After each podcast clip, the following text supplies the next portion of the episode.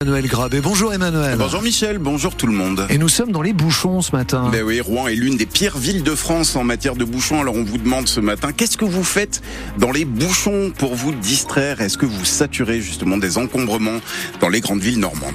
Bouchons, vous saturez, vous nous appelez 02 35 07 66 66.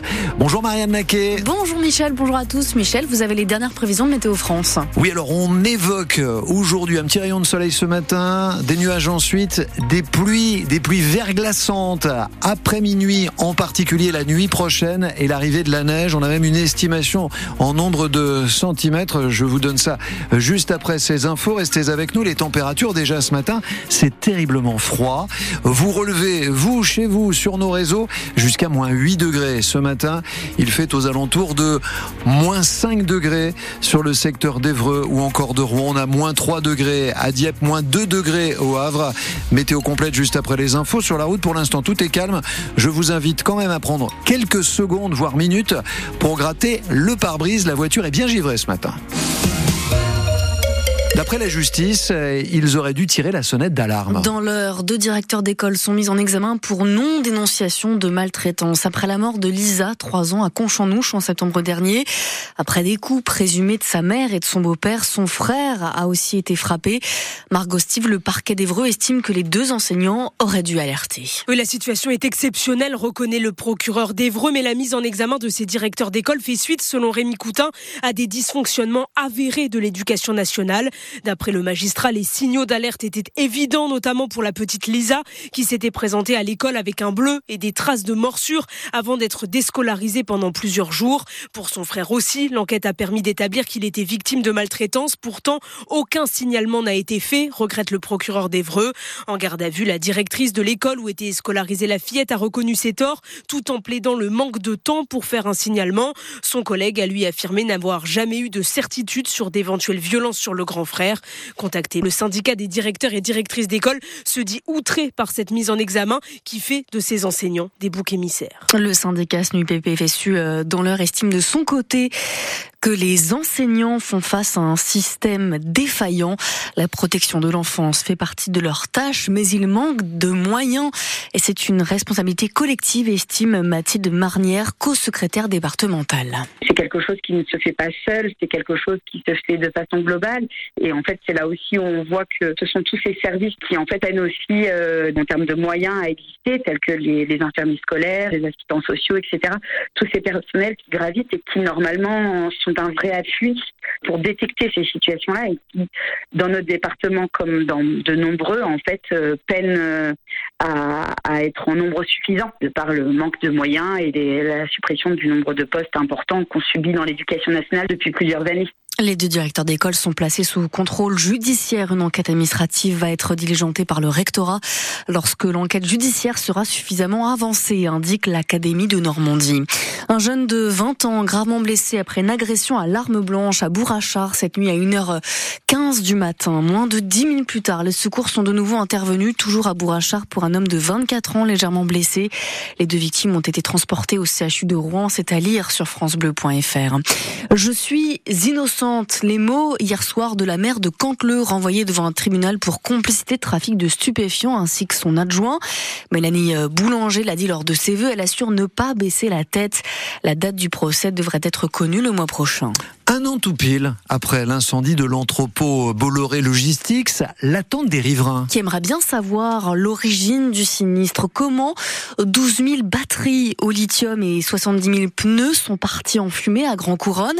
La mairie a porté plainte, comme quatre habitants. Leur maison est située tout près. C'est le cas de Chantal que vous avez rencontré, Christine Wurtz.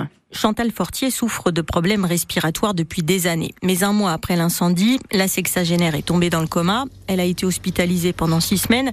Depuis, elle vit 24 heures sur 24, reliée par un cordon de 15 mètres à une machine qui l'aide à respirer. Déjà l'oxygène, oui, j'en avais, mais euh, juste pour dormir. Hein, mais j'allais à la salle de sport.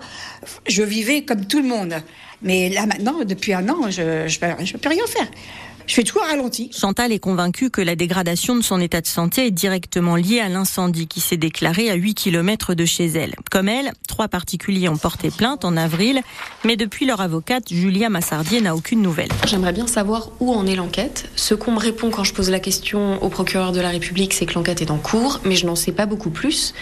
Ce qui veut dire que cette enquête, si elle est bien euh, en cours, c'est-à-dire que des actes matériels sont accomplis, elle n'est pas contradictoire. Si j'étais informée par le parquet j'aimerais bien pouvoir y participer. Malheureusement, ça n'est pas le cas. L'enquête de police est terminée, indique une source judiciaire. La piste criminelle serait écartée, mais les expertises se poursuivent, notamment de la part de la DREAL, pour dégager d'éventuelles responsabilités dans le déclenchement de l'incendie. Et selon le rapport euh, post-accident publié l'été dernier, aucun impact sanitaire n'a été relevé suite aux fumées. Même heure, même endroit. Pour Emmanuel Macron, qui répète un, un exercice déjà fait en 2019 à l'Élysée à l'époque de la crise des Gilets jaunes, le chef de l'État tient une grande conférence de presse depuis le palais présidentiel à partir de 20h15. Promis, il abordera tous les sujets, en tout cas les futurs axes de son quinquennat à la peine qu'il veut relancer avec la nomination de Gabriel Attal comme Premier ministre.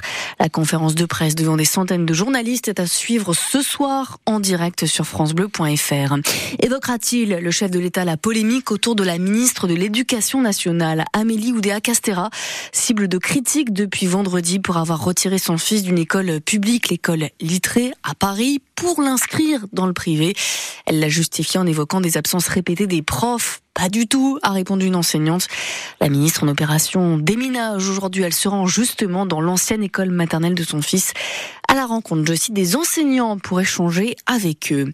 Après avoir fait un mort à la Réunion autour de l'île Maurice de subir le passage du cyclone Bellal, des premiers dégâts sont recensés, des bâtiments inondés à cause des pluies torrentielles. France Bleu Normandie, il est 7h06. Alors, pourquoi une telle décision chez QRM Le club rouennais, 18e de Ligue 2 et donc relégable, a décidé d'écarter son coach. Une mise à pied à titre conservatoire pour euh, Olivier Chouafny annonce hier Théophile Pedrola. Tout avait pourtant bien commencé entre QRM et l'ancien sélectionneur de l'équipe de France féminine. À l'été 2022, Olivier Chouafny arrive et malgré un début de saison chaotique, trouve son rythme de croisière, grimpe même jusqu'à la sixième place avant d'atterrir en onzième position. Les attentes grandissent pour cette saison. Commencer encore une fois sur le mauvais pied, il faut attendre neuf matchs pour voir QRM gagner, mais la suite est sans éclat. À part une victoire de prestige contre Bordeaux début décembre, les jaunes et rouges traînent leur manque de réussite, mais aussi leur défense poreuse. La troisième moins bonne de Ligue 2 avec déjà 30 buts encaissés. L'élimination de la Coupe de France le 5 janvier contre une équipe amateur n'a pas dû plaire au président Michel Mallet